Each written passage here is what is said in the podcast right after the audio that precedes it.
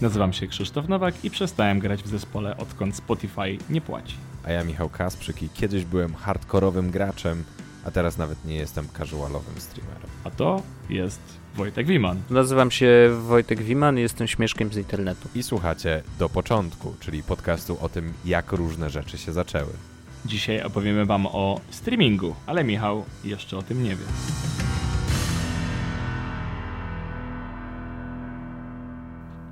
I cześć, witajcie już w trzynastym odcinku podcastu Do Początku. Witajcie, ponieważ tym razem nie witamy się tylko z naszymi milionami słuchaczy, ale jest też nas więcej niż dwóch, ponieważ jest to odcinek pod wieloma względami wyjątkowy. Choćby dlatego, że po raz pierwszy mamy gościa, który nagrywa z nami na żywo. Część z was może już go znać. Jest jednym z dwóch prowadzących Jełos Podcast, na YouTube prowadzi kanał Z Prądem, był także odpowiedzialny za jedyną słuszną transmisję na I G T V i mowa tu o serwisie informacyjnym, pamiętamy. Człowiek orkiestra, bo w wolnym czasie potrafi naprawić motocykl, tak słyszałem, a z holenderskiego jego nazwisko podobno tłumaczy się jako człowiek, który wie. Wojtek Wiman, dzień dobry. Dzień dobry, ale jaki research zrobiłeś, pięknie. Ten holenderski to muszę zapamiętać. Bardzo mi jest miło. Yy, witam serdecznie, bardzo miło was spotkać i pojawić się w podcaście, którego nie słuchałem wcześniej, ale ostatnio słuchałem. I muszę powiedzieć, że robicie fajną robotę. W sensie yy, podoba mi się to, że... Yy, sorry, że tak od razu w ogóle już wchodzę w jakiś temat, ale podoba mi się to, że yy, macie taki... sformatowany podcast, że to nie jest tylko tam, wiesz, dwóch typów sobie gada, tylko faktycznie jakby macie już format, yy, od czegoś to się zaczyna, od, no właśnie, od początku, ha, ha, ha, ha, wiem, że jest do początku, ale no próbowałem. W każdym razie yy, pomysł jest fajny i, i, i fajnie, że na polskiej scenie pojawia się coraz więcej w ogóle ciekawych podcastów. Myślę, że jesteście jednym z nich. No, bardzo nam miło to słyszeć. No i bardzo nam też miło, że znalazłeś czas, żeby do nas dołączyć. No, ciężko, ciężko, no, ale bezrobocie ma swoje plusy. Michał, jesteś tam z nami? No, no właśnie, jakby co to jestem? Po pięciu minutach się włączył. To poczucie nie, bycia niepotrzebnym, nie? No tak, no dziś jesteś po biernej stronie, biorąc pod uwagę, że nasza formuła jest trochę asymetryczna. No tak. Jakoś sobie z tym poradzę okay. Psychicznie. Słuchajcie, z racji tego, że jak już zdążyliście zauważyć po pierwszych dwóch odcinkach, kwiecień jest miesiącem pod znakiem technologii, dlatego nie tylko gość jest związany z technologią, ale też następny temat, jak możecie się domyślić, też będzie dotyczył czegoś, czegoś, co jest ostatnio jedną z kluczowych rzeczy dla naszych czasów, można powiedzieć. Rozmawialiśmy już o asystentach głosowych, a ja chciałem porozmawiać dzisiaj o czymś, z czego korzystacie prawdopodobnie obaj na co dzień. Chciałem zacząć od pytania, w jaki sposób przyjmujecie najwięcej treści kultury? Chodzi mi o filmy, seriale, muzykę i tak dalej. Netflix. Mm, tak, to znaczy muzyka Spotify oczywiście yy, i Netflix do serialu, filmów. Mhm. Yy, no i właściwie tyle. Właściwie tyle, czyli też dominujące dwa serwisy streamingowe. Zgadza U mnie się. Też Netflix i Spotify. Nie wiem, kto, ktoś z was używa czegoś jeszcze?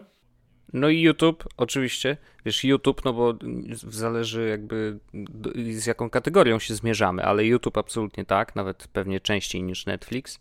Podcasty może też, nie? W sensie, no bo to też jest jakieś medium jednak. No i Twitch na przykład w moim przypadku, zdarza mi się. No właśnie, a ten, ale du- dużo, dużo oglądasz rzeczy na Twitchu? Bo Twitch jest tutaj troszkę inny od tych wszystkich, które wymieniliśmy. Jest no? inny, jest inny, ale y, rzeczywiście mam kilku takich y, twórców, których albo oglądam na Twitchu, jeżeli streamują, albo zdarza się po prostu ich oglądać na YouTubie, jeżeli jakby wiesz, nie miałem czasu akurat danego mm-hmm. dnia. Okej, okay, okej. Okay. No właśnie, no bo dzisiaj chcieliśmy, jak już słuchacze na sto procent się domyślili, porozmawiać właśnie o streamingu. O ile wymieniliście źródła, które są do, raczej do streamingu on demand, no to Wojtek, dobrze, że wspomniałeś właśnie o Twitchu, bo Twitch jest taką typową platformą, która charakteryzuje transmitowanie danych jednak na żywo. Ty, ty też streamujesz na Twitchu, prawda? Zdarzało mi się. Zdarzało ci się. Tak, okay. To znaczy już teraz aktywnie nie streamuję, chociaż może kiedyś do tego wrócę, natomiast ym, jest to tak specyficzna platforma i w ogóle tak inna niż wszystkie, że na pewno sprawia dużo radości, w ogóle streamowanie tam. Trudno jest się wybić, jak to się, jak dzieciaki zawsze pytają, wiesz, jak jestem na jakichś szkoleniach czy coś, a jak się wybić na YouTubie? No to, to tak, to na, akurat na Twitchu jest trudno się wybić, natomiast są tacy, którym się zdecydowanie udało. Ja do nich nie należę zdecydowanie, ale rzeczywiście jakby sprawiało mi dużą radość, że ktoś chce oglądać, jak ja gram, nie? To jest nadal jest zaskakujące, ale faktycznie to jest fajne. To jest bardzo ciekawe, skąd to się wzięło, bo ja pamiętam jeszcze z czasów swojego dzieciństwa, jak koledzy przychodzili do mnie, czy ja szedłem do kolegów i właściciel komputera siadał przed tym komputerem i grał, a pozostali siedzieli i patrzyli. Dokładnie. No, to jest mocna taka rozkmina. Ja się też zawsze zastanawiałem, ja akurat nie mam rodzeństwa, ale każdy, kto ma młodszego brata, albo każdy, kto raczej jest młodszym bratem, prawdopodobnie e, był w tej pozycji. Mm-hmm. Tak, mama mówiła, że teraz jest mój czas na konsolę. Ale tak, tak. Znaczy, myślę, że to właśnie od tego się wzięło. W sensie mm-hmm. y, fan w oglądaniu tego, jak inni grają, no, m- musi mieć korzenie w tym, że rzeczywiście kiedyś, jak nie było sieci, internet e, i trzeba, można było grać tylko w single player gierki, to, to rzeczywiście grało się u znajomych. Y, no i naturalne było to, że no, wszyscy nie mogli grać, więc część z nich oglądała. Mm. I tam, tam był jeszcze element oczywiście takiego social spotkania, nie? Że jakby znajomi się spotykają nadal fizycznie i spędzają razem czas. I dzisiaj myślę, że pomijając jakby fizyczną obecność, to nadal jest właśnie tego typu spotkanie, że jakby gra jest tylko tłem do tego, że my wszyscy spędzamy w tej chwili razem czas. Możemy komentować, możemy rozmawiać. Oczywiście zupełnie inny poziom jest, kiedy oglądamy kogoś, kto jest super popularny i na tym czacie, wiesz, wyskakuje setki tysięcy wiadomości w ciągu kilku minut. Natomiast jeżeli jest to ktoś, z którym faktycznie możemy jeszcze nawiązać taką relację bardzo bliską, no bo jednak wiesz, jesteś, pojawiamy się za każdym razem, kiedy ten ktoś streamuje. Streamer też widzi takie osoby i rozpoznaje je już po nikach, nie? Więc to nadal jest właśnie to wspólne spotkanie. I myślę, że w ogóle streamowanie na żywo, czy już niezależnie od platformy i, i, i niezależnie nawet od tego, co streamujemy faktycznie, no to jest nadal takie spotkanie wspólnych znajomych, tylko dzięki internetowi oni nie muszą być, wiesz, w jednym pokoju. No bo w zasadzie to streamowanie gier jest oczywiście jedną rzeczą, czy uczestniczenie w tym jako, jako społeczność, no ale oczywiście live streamów dzisiaj można się doszukać absolutnie wszystkiego, prawda? Mhm. Ostatnio, to jest, znaczy nawet nie jestem pewien, czy to jest, czy to jest chyba live, nie? W, w Korei jest ta moda, bo z racji tego, że, że ludzie mają coraz mniej czasu, żeby jeść z innymi ludźmi, to czy też oglądają streamy jedzących ludzi. O wow, nie słyszałem o tym. Mukbang tak zwany. O widzisz, to no... Och, to jest wspaniałe. No i dzisiaj się przerobiło to w ogóle w branżę, nie? W sensie, że jest mnóstwo ludzi, którzy albo na YouTubie, albo na Twitchu jedzą i to yy, dochodzi się do takich ekstremalnych trochę yy, poziomów, że jest cały stół zastawiony jedzeniem i faktycznie jedna osoba zjada to wszystko podczas jednego posiedzenia. I to jest ten prawdziwy mukbang, nie? Że jakby to trochę, trochę ewoluowało. To jest coś yy, dla mnie. I znaczy, jak, jak to się ogląda, to robi ogromne wrażenie. Natomiast rzeczywiście, no, wydaje mi się, że tak samo jak powiedziałeś, że ma to jednak korzenie w tym, że społecznie źle widziane jest jedzenie samemu, więc faktycznie to był jakiś sposób na to, żeby jednak tego się tego uniknąć, nie? Ja z kolei trafiłem ostatnio na posta znajomego na Facebooku, który napisał, że gdzieś widział w swoim feedzie, że ktoś streamował na Facebook Live ostatnie chwile umierającego ojca. Wow. To jest też hardcore. Ojej, dla mnie. Wow, to, to i tam ludzie ciężko, w komentarzach y, y, tłumaczyli, dlaczego to w ogóle m- może mieć sens. No bo mhm. patrząc na to, jak mamy y, międzynarodowe społeczności, w sensie, że y, członkowie jednej rodziny często są w różnych zakątkach świata, no to ktoś chciał, żeby ci, którzy nie mogą dotrzeć i spotkać się w ostatniej chwili z tym ojcem, żeby wciąż mieli możliwość takiego połączenia jakby. Jak na to spojrzeć głębiej, no to ma to jakiś sens, ale mimo wszystko wydaje się bardzo dziwne. Wydaje mi się, że platform, na których możemy zrobić coś takiego, i nawet na Facebooku przecież możemy zrobić oczywiście stream, ale taki, który jest w zamkniętej grupie.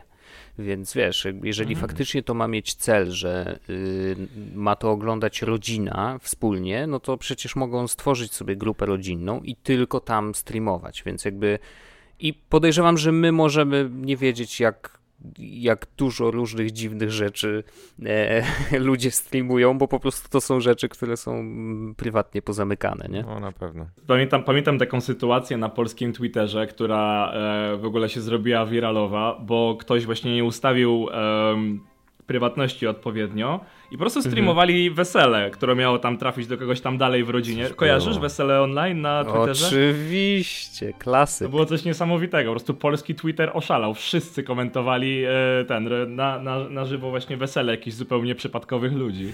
Przepiękny event w ogóle, naprawdę. Zapisał tak, na tak, kartach tak, tak. historii na bardzo długo. To prawda. No i był jeszcze jeden, jedna taka sytuacja, nie wiem czy wiecie, w świecie streamingu, że była rodzina, która stwierdziła, że zrobi sobie takiego Big Brothera za mało pieniążków i y, mąż zamontował kamery w, chyba poza łazienką, ale w większości pomieszczeń w domu. Streamy były jakby ze wszystkich kamer jednocześnie, oni mieli swoją stronę. Na stronie była informacja, że można sponsorować oczywiście ten stream i jakby ich życie było transmitowane faktycznie dwadzieścia cztery godziny na dobę. I, i to było w Polsce.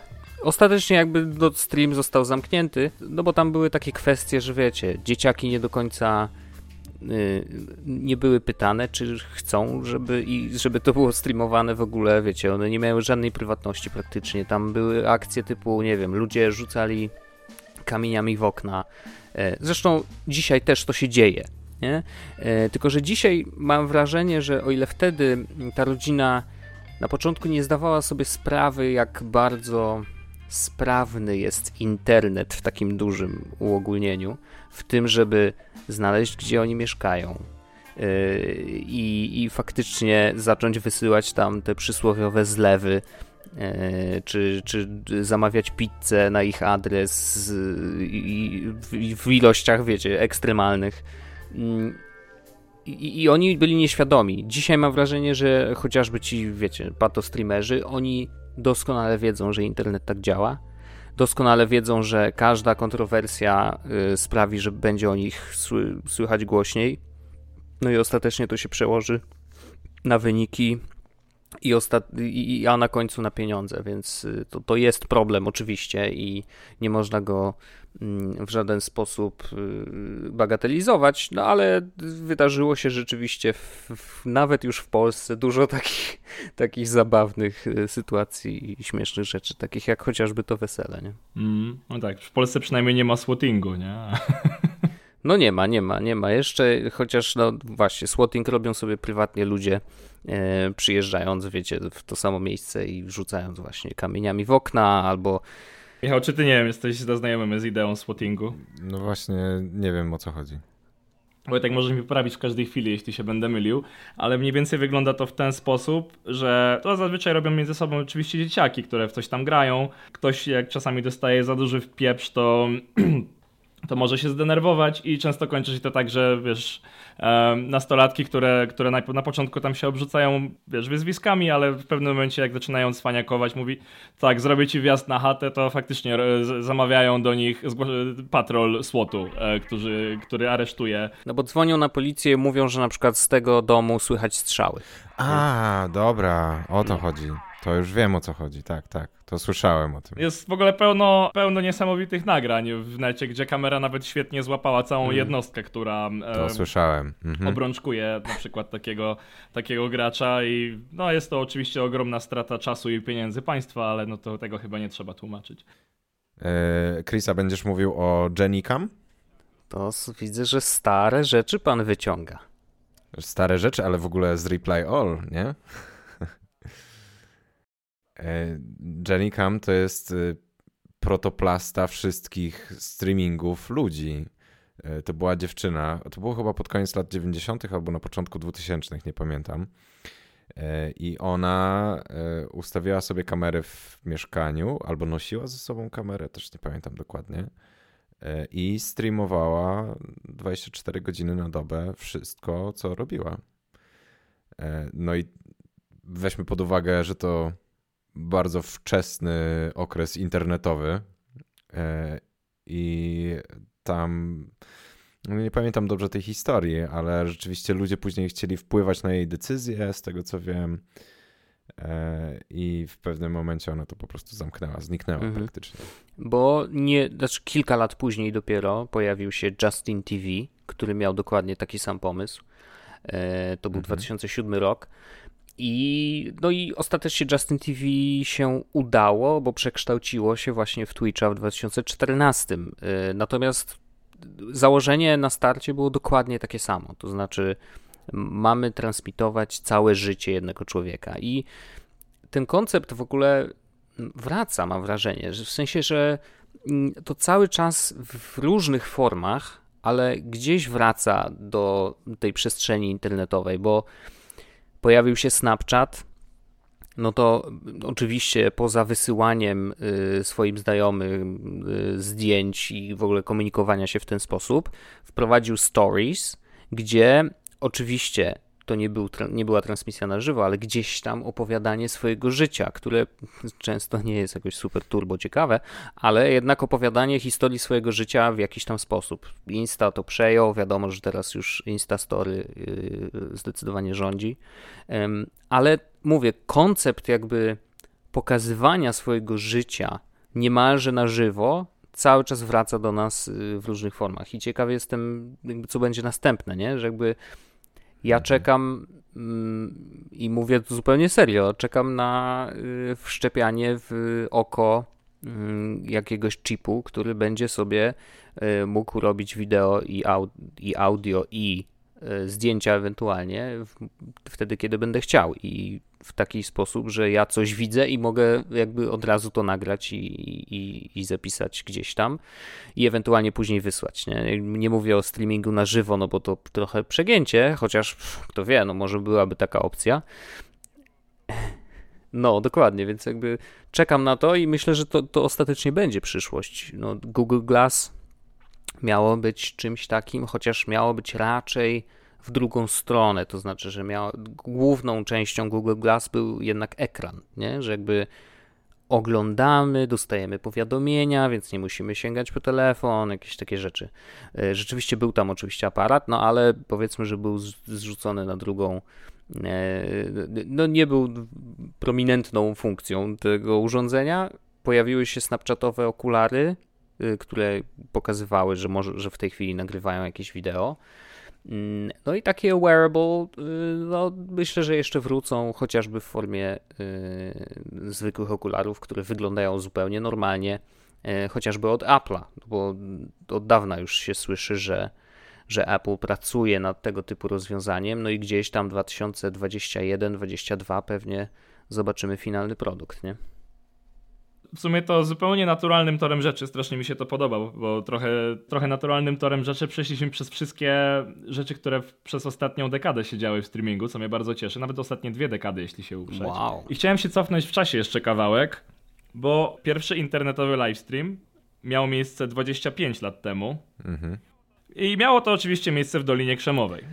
Zaskoczenie. Zaskoczenie, ale, nie, ale zaskoczeniem jest, jaka firma zrobiła to po raz pierwszy. dwadzieścia pięć lat temu? Mhm. No zakładam, że nie był to Microsoft. Tak. Nie był to Microsoft. Ani pewnie Google, nie? Google to wtedy w pieluchach był w ogóle, więc... No tak, Google jeszcze był w pieluchach. E, panowie, firma Xerox Park, albo jak o. nauczamy taka pani z internetu, która mówi po cudzemu Xerox Park. Xerox, bardzo ładnie. Mhm. W tysiąc dziewięćset dziewięćdziesiątym trzecim roku organizowali małą imprezę w Palo Alto i inżynierowie postanowili wykonać transmisję wideo przez internet. Testowali wtedy platformę, która nazywała się Multicast Backbone albo M-Bone, która miała właśnie pozwolić na streaming audio i wideo online. To był taki dość przełomowy wynalazek. Później korzystała z niego na przykład NASA, także wyszło. Natomiast pierwszy, pierwszy livestream był zupełnie przypadkowym streamem, który na imprezie w końcu stwierdzili, a dobra, zróbmy. Tak więc garażowy zespół o bardzo wdzięcznej nazwie Severe Tire Damage, który grał na tej imprezie, nice. Był pierwszym zespołem na świecie, którego koncert był transmitowany na żywo przez internet. Ekstra. Na bogato. Mimo, że słuchali go wyłącznie pracownicy Xeroxa w pokoju obok, ale...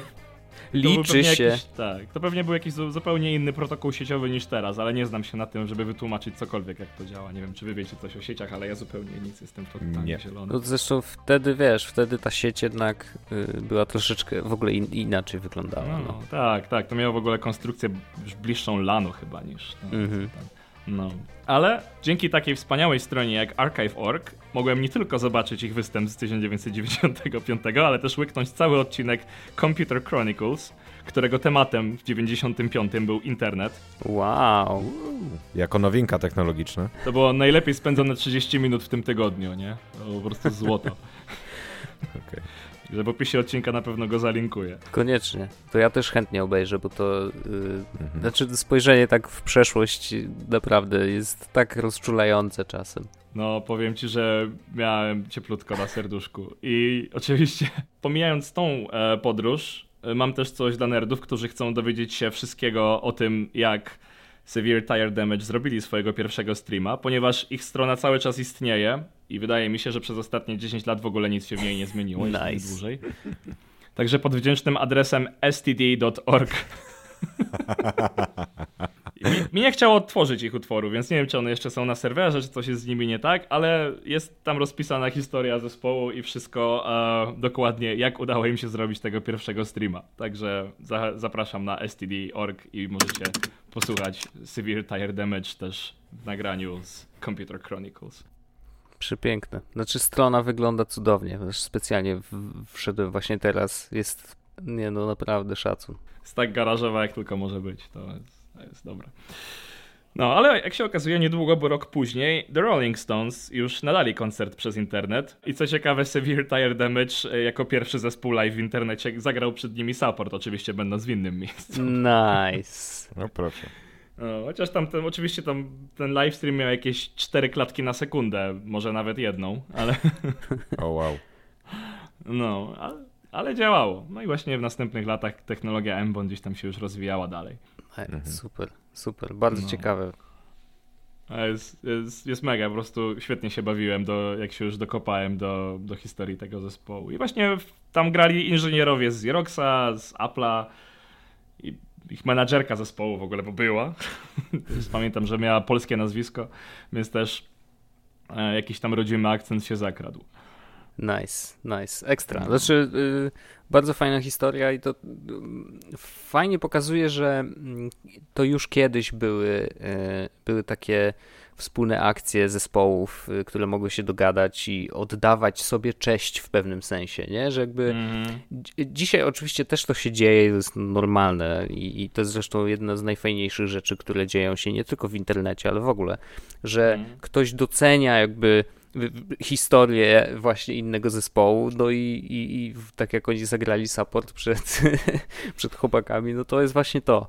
To jest to mm. piękno internetu, które wtedy dopiero w ogóle wyrastało, nie? Z ziemi. A yy, no myślę, że, że, że dzisiaj, yy, dzisiaj cały czas tego brakuje, ale, ale, ale na szczęście zdarza się, że też takie sytuacje się zdarzają. No to przejdźmy w takim razie do przerwy. A po przerwie Wojtek i Krzysiek opowiedzą dwie historie o streamingu. Ja w sumie nie mogę się doczekać, więc i wy powinniście.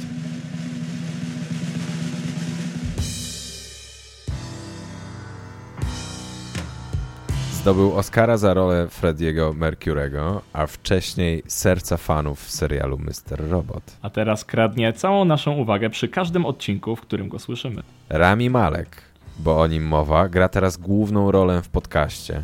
I to w takim, w którym akcja zostawia w cieniu niejedną produkcję telewizyjną. Podcast nazywa się Blackout i jest podcastem fabularnym. I to wystarczy, po prostu sprawdźcie. Warto.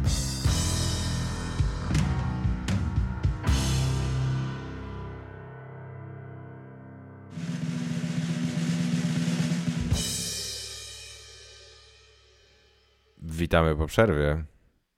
Będziemy teraz mieli dwie historie i ja nie mogę się doczekać. Chcia- ja chciałem dzisiaj opowiedzieć o bardzo popularnym na świecie serwisie streamingowym. On umożliwia słuchanie muzyki na żądanie w praktycznie bezstratnej jakości. Został założony kilka lat temu przez szwedzko-norweską grupę Aspiro i po dwóch latach działalności miał już trzy miliony subskrybentów. A mowa o... Spotify? Nie, o Tidalu. A. Zmyliło cię bezstratna jakość. A ja nie wiem, czy Spotify ma bezstratną jakość, czy nie. No właśnie, nie ma. Nie ma, nie ma, nie. No Spotify trudno. Ma, komp- ma standardową kompresję, jeśli chodzi o, o jakość streamingu. Bo właśnie Tidal, jako jego siła napędowa, miało być trafienie też na takie bardziej audiofilskie rynki, gdzie streamowana muzyka miała mieć bezstratną jakość jak C D, czy też nagrań w formacie flag, kilkukrotnie cięższych i jakościowo lepszych niż popularne em pe trzy. Specjalnie zrobiłeś taki podstęp, żeby wyszło, że to ja jestem tym głupi. No dobra, Tidal, super. No właśnie, bo cała ciekawsza historia Tidala zaczyna się w dwa tysiące piętnastym roku, kiedy został przejęty przez Project Panther Limited za kwotę notabene czterysta sześćdziesiąt sześć milionów koron szwedzkich, no, czyli to, to jest dwieście milionów złotych, czyli to nie jest aż tak dużo, um, jak mają miejsce niektóre przejęcia na, na rynku, ale no i tak dość sporo kasy, ale wiecie, kto stoi na czele spółki Project Panther? Czy to nie jest jakiś muzyk, czekaj, czy to nie jest y, Jay-Z albo Kanye, albo... Tak, tak. Jay-Z, dokładnie, okay. Jest to Jay-Z. Mm, no tak. I dlaczego Jay-Z kupił Tidala? Znaczy, jego spółka kupiła Tidala. Bo chce kontrolować muzykę, którą i on tworzy, i jego podopieczni tworzą. Bo rynek streamingowy ogólnie nie daje zarabiać artystom zbyt wiele kasy. Wiecie, ile muzyk ze Spotify dostaje średnio pieniędzy za milion przesłuchań utworu? Grosze. No tam parę dziesiąt groszy. Nie no, za milion przesłuchań nie, ale... No nie, a no to... Za przesłuchanie jest, są cztery tysięczne dolara. Mhm. Tfu, cztery okay. tysięczne... Nie, nie, zero przecinek zero zero cztery tysięczne centa. No w każdym razie, milion przesłuchań to jest pięć tysięcy dolców. Okay. Milion przesłuchań. Milion przesłuchań. To słabo. To, to nie jest jakoś dużo pieniędzy, nie? No nie jest, ale mimo wszystko jest to jakiś dochód pasywny. A aktywnie zarabiasz koncertami. Aktywnie zarabiasz koncertami, dokładnie. Nie? Zmienił się po prostu model biznesowy mhm. muzyków. Tak, tak. No właśnie. I idea, która przyświecała Tidalowi, była przepiękna, bo głosząc hasło i hashtag Tidal for All, firma chwaliła się, że to właśnie w Tidalu artyści będą dostawać więcej. No a Jay-Z, będąc właścicielem Tidala, stał się jednocześnie właścicielem pierwszej firmy streamingowej, która notabene była prowadzona przez artystę, a nie... jakąś chciwą spółkę z Doliny Krzemowej. I wszystko to pięknie wygląda na papierze, prawda? No tak. No. Tylko, że jak to zazwyczaj jest z takimi pięknymi wizjami, e, wszystko jest grubymi nićmi szyte. Bo po pierwsze, Tidal tak, miał od początku wspierać muzyków, e, co więcej miał mieć w ofercie ekskluzywne utwory, tak, tak jak masz, e, nie wiem, na przykład PlayStation albo Xbox ex- Exclusive, które masz tylko na jednej platformie, albo Netflix czy H B O ma swoje seriale, które są tylko na ich platformie. I na przykład Beyoncé czy Kanye West produkowali single, które odsyłać można było wyłącznie na Tidalu. Tylko, że co więcej, Tidal miał skupiać przede wszystkim tych pierwszoligowych muzyków. Tam na konferencji otwierającej w Nowym Jorku pokazali się Daft Punk, Madonna, Rihanna. Tylko, że problem polega na tym, że nie mieli zbyt wielu małych muzyków i nie mieli platformy, która była dla nich jakaś super przyjazna. W marcu dwa tysiące szesnastego roku Tidal chwali się, że Life of Pablo, dostępny na wyłączność na ich platformie album Kanye Westa, miał dwieście pięćdziesiąt milionów odsłuchań w pierwszych sześciu tygodniach od premiery. Tylko, że Tidal miał wtedy trzy miliony użytkowników. Okej. Okay. To hardkorowo słuchali. No tak, hardkorowo słuchali. Zaraz mam zrobioną całą matematykę. Bo to by znaczyło, że średnio każdy jeden subskrybent Tidala musiałby przesłuchać ten album osiem razy dziennie. Wow. Okej. Okay. Rozumiem, że Jay-Z może nie był jakiś dobry z matmy, niepotrzebne to jest to, żeby nawijać rapsy, ale jego, jego P R-owcy już powinni w momencie, kiedy się ogłasza takie informacje. Bo podobnie sprawa miała się też z Lemonade, Beyoncé, Beyoncé. Tidal chwali się, że w przeciągu piętnastu dni od premiery utwór został na platformie odsłuchany trzysta sześć milionów razy. Mhm. Też przy trzech milionach? Biorąc pod uwagę fakt, że jest żoną właściciela platformy... Hmm. Hmm. Może aplikacja się zacięła i puszcza tylko ten utwór. Być może. Właśnie, robi się ciekawiej, no bo dziennikarze postanowili to zweryfikować. I w styczniu dwa tysiące siedemnastego roku pewien norweski dziennik Dagens Næringsliv, nie jestem pewien, czy czytam to poprawnie. Pięknie ci poszło. Okej. Okay. Znajduje dokumenty, które ujawniają, że Tidal ma tak naprawdę tylko milion użytkowników na całym świecie. To po pierwsze. Mm, okay. Kiedy dziennikarze prowadzili swoje śledztwo dalej, trwało to koło roku. Swoją drogą gratuluję takiej dziennikarskiej roboty, bo dzięki nim leniwi podcasterzy, tacy jak ja, mogą mieć przygotowany temat bez ciężkiej pracy. Szanuję. Także szanujemy. Um, I w końcu nastąpił właśnie po około roku dość duży przełom, bo do redakcji został wysłany tajemniczy dysk. Nie udało się ustalić, kto był nadawcą. Wiadomo jest tylko, że został wysłany, właśnie zaadresowany konkretnie do tych dziennikarzy, którzy prowadzili to śledztwo. Na dysku były wyciągi z odsłuchań Tidala razem z wyciekiem z bazy danych osobowych skąd tysięcy użytkowników. Mhm. Robi się ciekawie i dziennikarze, którzy korzystali z udostępnionych im danych, stwierdzili, że dobra, to oni w takim razie spróbują się skontaktować z tymi użytkownikami i zapytają, dlaczego ich konta pokazują takie szalone liczby. I pośród nich była na przykład studentka z Waszyngtonu, która rzekomo przesłuchała Lemonade, przesłuchiwała Lemonade Beyoncé sto osiemdziesiąt razy dziennie. um, no tutaj nazwisk oczywiście nie będę podawał, bo nie ma to sensu. Może była bardzo spragniona. No i podobnie sprawa miała się też co do odsłuchań Life of Pablo Westa. E, dziennikarze dostali się do jakiegoś innego słuchacza, do, albo do innego użytkownika Tidala, którego dane wskazywały dziewięćdziesiąt sześć przesłuchań albumu w ciągu dnia. Uuu, z czego pięćdziesiąt cztery jeszcze w środku nocy. Mhm. No, on też skomentował to, że jest to fizycznie niemożliwe, no bo umówmy się. No tak, tak. A co ta studentka powiedziała? Ta studentka powiedziała, że to jest jakaś bzdura i że ona może parę razy przesłuchała ten utwór, ale nie, nie słuchała go nawet, nawet nie jest jakiś jej ulubiony, nie? Mhm. Może im się zera dodały. Może im się zera dodały, no chyba tak. Może.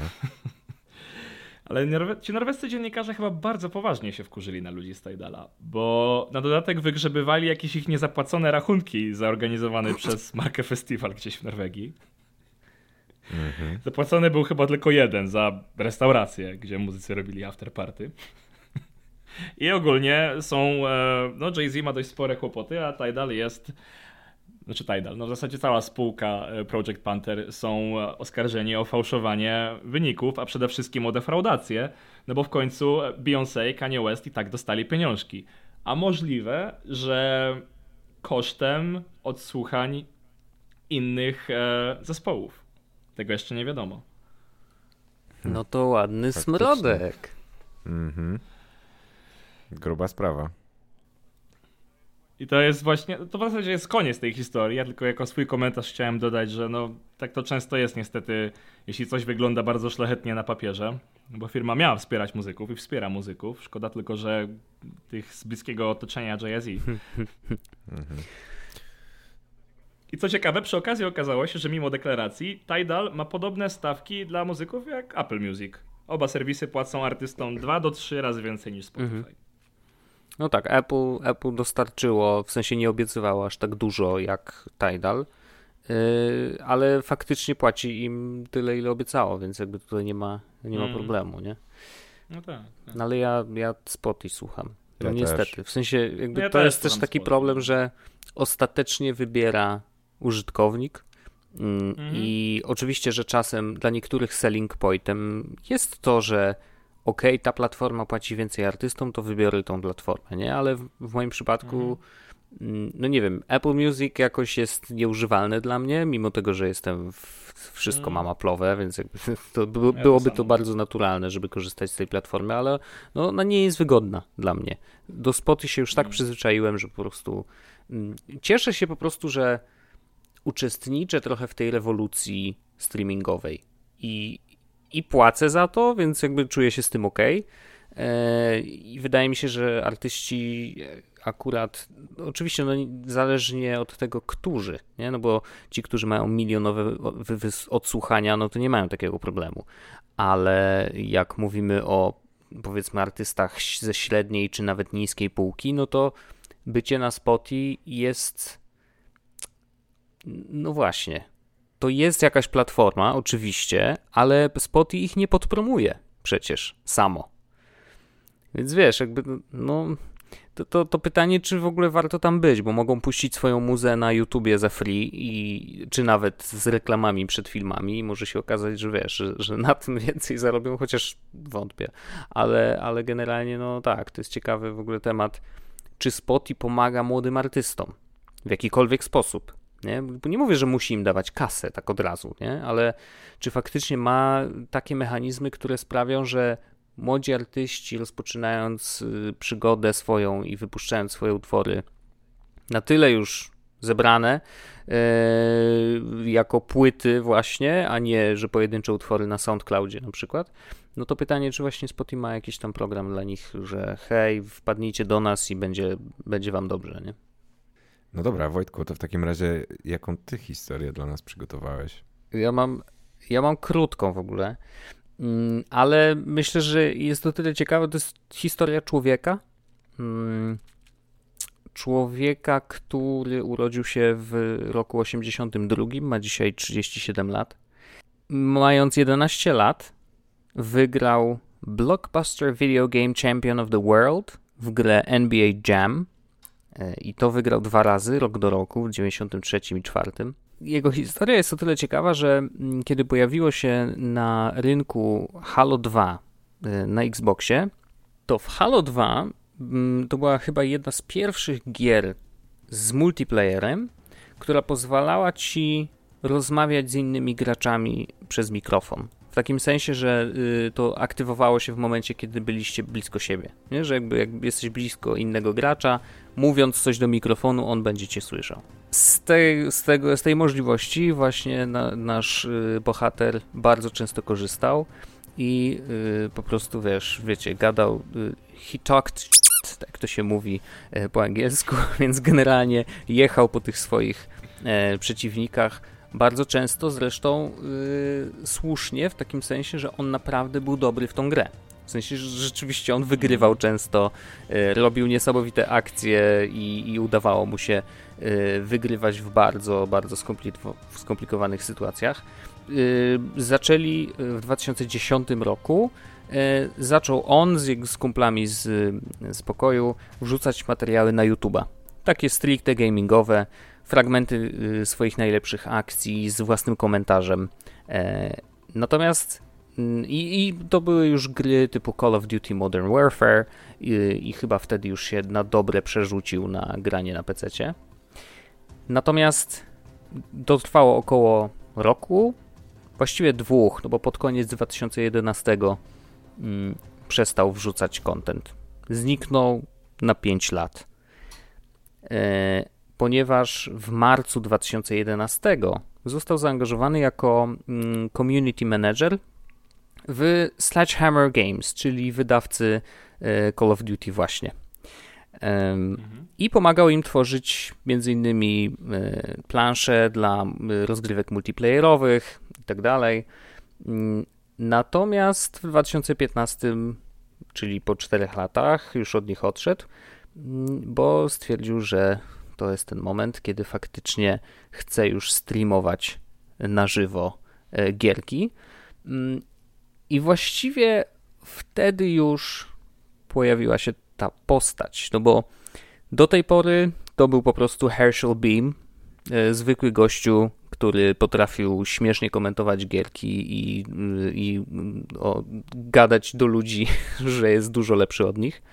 Natomiast gdzieś w okolicach dwa tysiące piętnastego roku mm, pojawił się jako Dr Disrespect. E, postać, która nosi, e, ma na wszystkich streamach bardzo charakterystyczne okulary, e, włosy z przodu krótko, z tyłu długo, zawsze słuchawki na uszach, przepiękny męski wąs.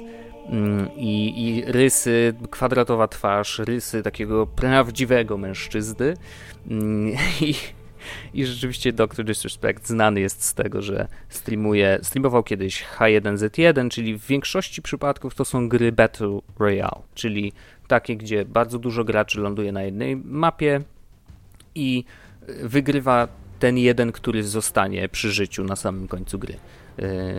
I grał w H jeden Z jeden, PlayerUnknown's Battlegrounds, Fortnite'a przez chwilę, Call of Duty Black Ops, a w ostatnim czasie gra dużo w Apex Legends. Zresztą Respawn, czyli twórca gry Apex, zapłacił mu, no tam mówi się, że to było około miliona dolarów za to, żeby przez pierwsze ileś tam dni streamował tylko Apexa. I myślę, że to miało hmm. bardzo duży wpływ na, na popularność w ogóle tej gry, bo iluś tam dużych streamerów taką kasę od Respawna dostało. No i dzisiaj, dzisiaj jest mega popularny. Miał jedną przerwę w grudniu dwa tysiące siedemnastego roku i to jest właśnie taki typowe human story, nie? Że jakby znamy go z tego, że jest śmieszną postacią, dobrze się go ogląda, robi naprawdę niesamowite show, bo jak porównasz jego stream z jakimkolwiek innym streamem dowolnego gracza, to to jest w ogóle zupełnie inny poziom, bo zwykli gracze, no to wiecie, jest stream z gry, jest jakaś kamerka tego gracza, ewentualnie wyskakują jakieś powiadomienia, jak coś się wydarzy w online, typu ktoś zacznie go obserwować, to tam coś wyskoczy, ktoś da mu trochę kasy, to też coś wyskakuje, wiecie, no to są takie rzeczy, które właściwie ma każdy, ale doktor Disrespect ma po prostu produkcję wystrzeloną w kosmos. On ma y, oddzielne w ogóle sceny, w których występuje od stóp do głów ubrany w ten swój przedziwny strój. Jest scena dyskotekowa, gdzie latają światła, on sobie tańczy, prawie go nie widać, ale, ale jest to tak zrobione seamless, w sensie, że on naciska jeden guzik i to faktycznie się przełącza w ogóle na, na, na niesamowite y, produkcje. I ym, z tej strony go znaliśmy do tej pory, y, dawał dużo szczęścia wielu ludziom, y, zresztą y, co, co, co miesiąc dos, y, zaobserwowało go coraz więcej osób, natomiast w grudniu dwa tysiące siedemnastego roku to był chyba pierwszy raz, kiedy wyszedł z roli podczas streama i zrobił stream, który trwał bardzo krótko y, i polecam zobaczyć, na pewno znajdziecie gdzieś w internecie, jak, jak będziecie chcieli trochę poszukać. Zalinkujemy go później. Jasne. To był stream, w którym już jako Herschel Beam doktor Disrespect mówi, że będzie musiał sobie zrobić przerwę od streamowania, bo musi skupić się na rodzinnych sprawach, bo zdradził swoją żonę. Mówi to na streamie. Trudno się to ogląda, w takim sensie, że wiedząc jakby jak dużo mu fanu sprawia bycie tym Disrespectem i to, że się przebiera i że jest w ogóle takim, taką mega y, ciekawą postacią i nagle się okazuje, że to jest też człowiek i że popełnia błędy i że y, ma rodzinę, zresztą ta jego żona y, nigdy nie pokazała twarzy na streamie, ale była uczestniczką, bo nawet go karmiła, bo tam rzeczywiście jakby częścią tego, e, tych jego streamów jest to, że faktycznie tą żonę e, wykorzystuje w pewnym sensie do tego, żeby dawała mu parówki na przykład, nie, do jedzenia. E, I to, to było ba- zabawne, jakby to wszyscy się tym bawili, to było wszystko, wszystko okej, okay, ale nagle się okazało, że stał się tak popularny e, i popełnił w życiu parę błędów i troszkę musiał się z tego wyspowiadać. I rzeczywiście przez... E, od grudnia dwa tysiące siedemnastego do lutego nie streamował w ogóle i wydawało się, że, że zostanie zapomniany. No bo jak ktoś nie tworzy kontentu w dzisiejszych czasach, no to wiecie, no cały, cały ten biznes po prostu siada, ludzie powoli o tobie zapominają. Zdarzy się, że ktoś tam komuś przypomni, o pamiętasz co tam się stało u doktora, I, i, ale, ale jeżeli on nie tworzy nowego kontentu, a tworzył właściwie, streamował codziennie, więc wiecie, no to jest duża różnica, no to wydawało się, że już go nie będzie, ale piątego lutego dwa tysiące osiemnastego doktor Disrespect nagle włączył stream na żywo, e, powiedział, że he's back baby i wszystko jest w porządku. Rzeczywiście poukładał sobie życie z żoną i, i nadal są ze sobą, wszystko jest w porządku, co dobrze oczywiście słyszeć. I na tym streamie w, luty, w lutym, piątego lutego, w szczycie oglądało go trzysta osiemdziesiąt osiem tysięcy osób. Wow, wow. I ja byłem jedną z nich. To było niesamowite, że akurat z, miałem czas, akurat się tak t- zdarzyło, że dostałem powiadomienia, że, że y, doktor is back. Y, I to było naprawdę niesamowite wydarzenie jakby w świecie internetu i szczególnie w świecie streamerów, bo ludzie po pierwsze cieszyli się, że wszystko jest okej, okay.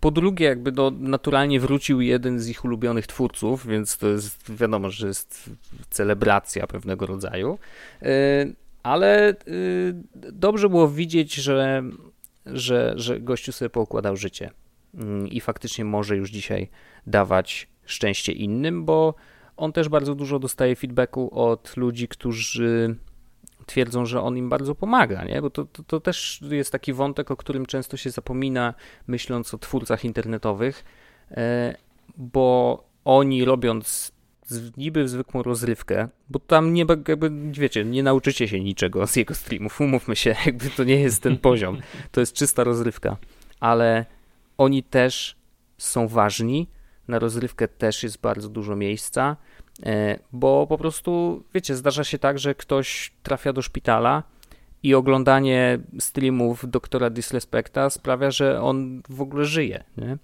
Bo ma po co żyć, bo jego mózg się dobrze nastraja, ma troszeczkę inne podejście do życia i, i, i po prostu wie, że jutro też będzie doktor Disrespect i wie, że jutro też chce go obejrzeć. Ym, więc on pomaga wielu ludziom i fajnie, że, że wrócił. No i dzisiaj, wiecie, dzisiaj zarabia niezłą kasę, yy, Gillette go sponsoruje, Asus, Razer, G Fuel, yy, więc rzeczywiście jest dzisiaj absolutnie rozpoznawaną postacią yy, w świecie streamingu. Yy, ma też kanał na YouTubie, więc naturalnie można te wszystkie jego najlepsze akcje oglądać na YouTubie, yy, więc jeżeli ktoś nie zna doktora Disrespecta, to myślę, że powinien go poznać. Nawet nie chodzi o to, żeby oglądał go codziennie podczas streamów, ale żeby a, zobaczyć, jak bardzo można rozbuchać jakby kwestię streamingu na żywo i tego, jak to produkcyjnie można naprawdę zrobić niesamowicie, a dwa, no po prostu zobaczyć, jakim jest człowiekiem, nie? Jakby, czy nawet jaką postacią, bo yy, pamiętajmy, że jednak to jest gościu, który no ma dwie twarze, nie? Ma tą normalną twarz i, i gościa, który jest streamerem. Więc no, myślę, że ciekawa historia. Nie wiem, czy wy też tak uważacie, ale... Dla mnie jest bardzo fajne tak w tej historii to, że on przechodzi, można powiedzieć, taką przemianę, bo rzeczywiście bardzo często uważa się, że youtuberzy to są youtuberzy i nie myśli się o tym, czy tam streamerzy to streamerzy, nie myśli się o tym, że oni są ludźmi i że mają swoje życie prywatne i że robią dokładnie te same czy podobne rzeczy jak my wszyscy. Patrzymy na nich tylko przez pryzmat tego, jak i co tworzą. Więc to, że miał jaja do tego, żeby na streamie powiedzieć wprost, co się stało, bo mm. pewnie nie musiał, pewnie... Nie, mógł po prostu przestać streamować, nie? Tak, albo, albo powiedzieć, że mam problemy rodzinne, nie będę przez pewien czas streamował, a on jeszcze mhm. dodatkowo powiedział konkretnie, o co chodzi. Tak. I myślę, że ten poziom szczegółowości, że on się do tego przyznał, mógł mu wręcz, no nie chcę powiedzieć, że przysporzyć nowych fanów, bo to, co zrobił, było nie okej. Okay. Natomiast to, że się przyznał do tego z jakąś skruchą i później jak wrócił, to powiedział, że wszystko okej i że sobie to poukładał z żoną, to to jednak jest takie bardzo ludzkie, takie dające nadzieję. Nie wiem, czy tak dobrze to tłumaczę. No to prawda i to jest też coś, co... I to jest też coś, co twórców internetowych w pierwszej kolejności od zawsze odróżniało od... słab z telewizji, czy, um, czy tych powiedzmy tradycyjnych bardziej mediów, jednak to, że z jednej strony oni zawsze mieli trochę to bardziej ludzkie oblicze, na które można było spojrzeć, ale z drugiej oni przede wszystkim mają sposobność, żeby w każdej chwili to zrobić i, i fajnie, że i fajnie, że faktycznie wyszedł z roli, nawet to znaczy, no właśnie, no bo nie musiał, ale wydaje mi się, że też sam z siebie trochę trochę, trochę przez to rozgrzeszył, żeby, żeby przyznać się do publicznie do, do, do błędu, który popełni i całkiem możliwe, że w perspektywie czasu e, też, e, też ze strony żony może było, było łatwiej mu wybaczyć. No wiesz, to jest tak, to jest pewnego rodzaju rozgrzeszenie, nie? Jakby, tak jak powiedziałeś. I, I to myślę, że to też zadziałało terapeutycznie na niego w pewnym sensie, nie? Że jakby po prostu przyznanie się do winy i to w bardzo dokładnym wskazaniem tego, co zrobił źle, no od tego się chyba zaczyna, nie? I, i, i też jestem pod wrażeniem, że, że właśnie miał jaja, żeby to zrobić. No. To jest, no to dobra historia. Powiem ci, że z, zabrałeś mnie na przejażdżkę emocjonalną. Tak. Cieszę się bardzo. To o, to o to chodziło. Super. My już chyba na dzisiaj będziemy kończyć. Um, tak czy inaczej, ten odcinek prawdopodobnie będzie odrobinę dłuższy niż zwykle, ale nie sądzę, żeby naszym słuchaczom jakoś to bardzo... To może być moja wina, więc przepraszam. Dobra, ja najwięcej gadałem, to moja wina. No tak. Biorę to na siebie. Dobra, wytniesz wszystko, co, co powiedziałem i będzie krócej. No właśnie. To słuchaj, Michał, to jak chcesz, to możesz zamknąć ten odcinek. A, że mogę. Ojej, to e, dzisiaj było o streamowaniu. I o streamowaniu trochę w inną stronę niż ja się spodziewałem, więc to jest fajnie, że było takie zaskoczenie, bo ja myślałem, że będziemy dużo mówić na przykład o Netflixie, o Spotify'u, czyli tych najpopularniejszych ym, firmach streamingowych, czy, czy w ogóle organizacjach, które się kojarzą ze streamingiem. A poszło to w bardzo różne, ciekawe strony. Ym, no Tidal mnie nie zaskoczył, bo nie spodziewałem się, że to będzie yy, akurat Tidal. Ja w ogóle miałem wrażenie, że ludzie nie słuchają Tidala, bo nie znam nikogo, kto... kto słucha Tidala, ale to jest moja bańka. Historia doktora Disrespecta, no też nie spodziewałem się. Znaczy, na początku, Wojtku, jak zacząłeś mówić, tak mówię, kurde, nie znam i nie wiem, co z tą historią będzie, ale, ale ta historia miała wszystko to, co historia powinna mieć. I dlatego, mimo tego, że nie znałem tego gościa, to bardzo przyjemnie mi się tej historii słuchało, także fajnie. Jeszcze, jeszcze jakiś tam morał później nam wyszedł, więc, więc fajnie. Także na dzisiaj to już będzie w sumie wszystko. I bardzo dziękujemy, że tego odcinka podcastu do początku słuchaliście do końca. Ten odcinek został zedytowany przeze mnie, Krzysztofa Nowaka, i wyprodukowany przeze mnie i Michała Kasprzyka. Muzyka w intro i reklamie została stworzona przez projekt Shila. Możecie zasubskrybować nasz podcast na iTunes, Spotify lub gdziekolwiek słuchasz podcastów. Będzie nam również bardzo miło, jeśli dacie nam te pięć gwiazdek w iTunes. Dzięki temu możemy pokazać większej ilości słuchaczy, że nasz podcast naprawdę się wam podoba. Do usłyszenia już za tydzień.